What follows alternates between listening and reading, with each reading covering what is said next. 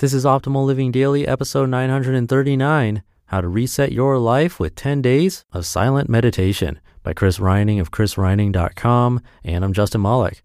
Happy Saturday. Welcome to one of the only podcasts in the world where blogs are narrated to you for free with permission from the authors. And today's post comes from Chris Reining, friend of the show. So let's get right to it and start optimizing your life. How to Reset Your Life with 10 Days of Silent Meditation by Chris Reining of chrisreining.com. I'm parking my car at a meditation center here in Wisconsin and wondering why I signed up to sit in silence for 10 days. Then I remember it's because I thought I was dying and the doctor at urgent care told me to learn how to meditate because it's better than taking a vacation. I don't want to sound all woo woo, so I'm going to tell you there's a ton of science behind meditation. It reduces stress and blood pressure, improves attention, and even helps you make smarter choices.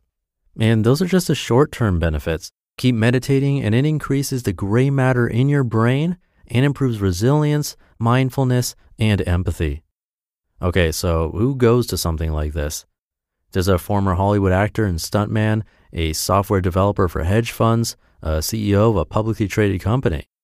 I ask them why they're here, and I've been doing yoga for the last five years, so I know this crowd and expect them to talk about getting in touch with themselves, but they just want to get better at life.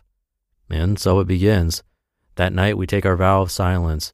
No more talking for the next 240 hours, and no more eye contact either. Here's the daily schedule you wake up at 4 a.m.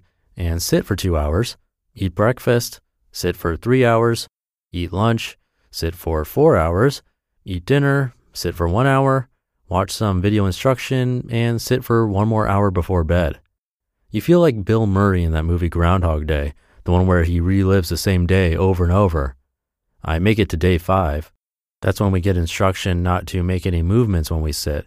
And if we get uncomfortable, observe the pain, but not react to it.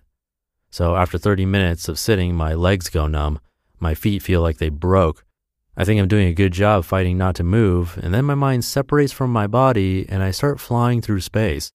It feels amazing, and I think, so this is meditation. But then someone starts crying and ruins it. Later, I asked the teacher what happened, and she told me I was physically torturing myself, which causes me to hallucinate. She tells me not to torture myself. On day eight, I wake up feeling crazy.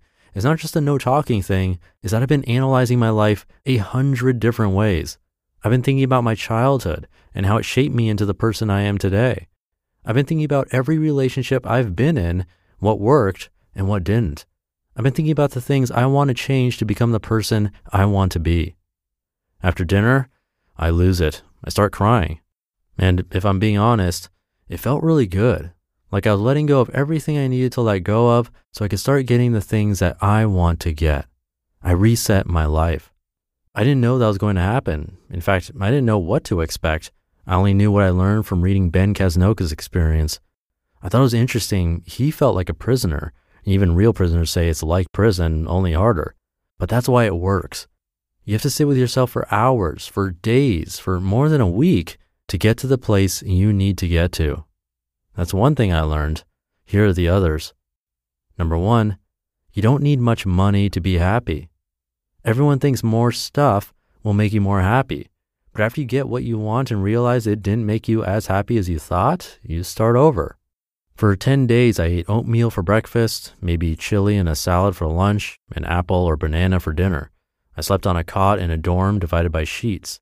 And I loved it. It was a reminder I don't need much. Studies show a family of four needs $75,000 to be happy. So after food, shelter, clothes, and healthcare, you can decide if you want to waste your life chasing something money can't buy. Number two, change is the one constant in life. This year, my cat died, I quit my job, and I went through a breakup. To be honest, it's been a struggle.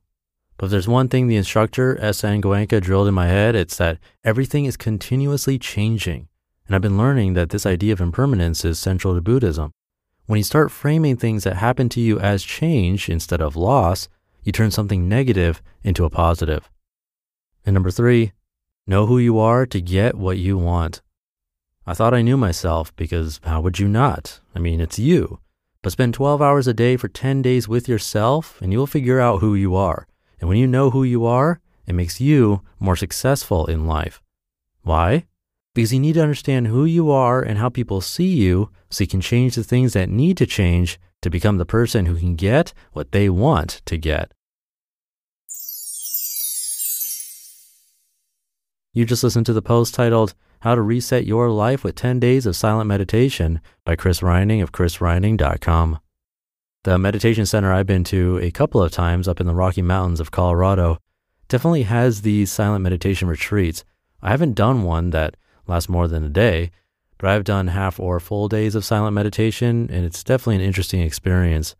But the center I've been to has these pictures of people as they're starting the course, and then as they finish, and it's like night and day. People come out of the silent retreat and they tend to have this huge, genuine smile on their faces. I loved looking at that wall of pictures, and that alone made me want to try it.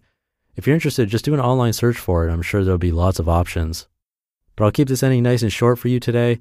I'll just mention that a great way to show your support is to come be a part of my weekly newsletter mailing list at oldpodcast.com. Thank you for being here and listening every day, including the weekends, and I'll be back tomorrow where your optimal life awaits.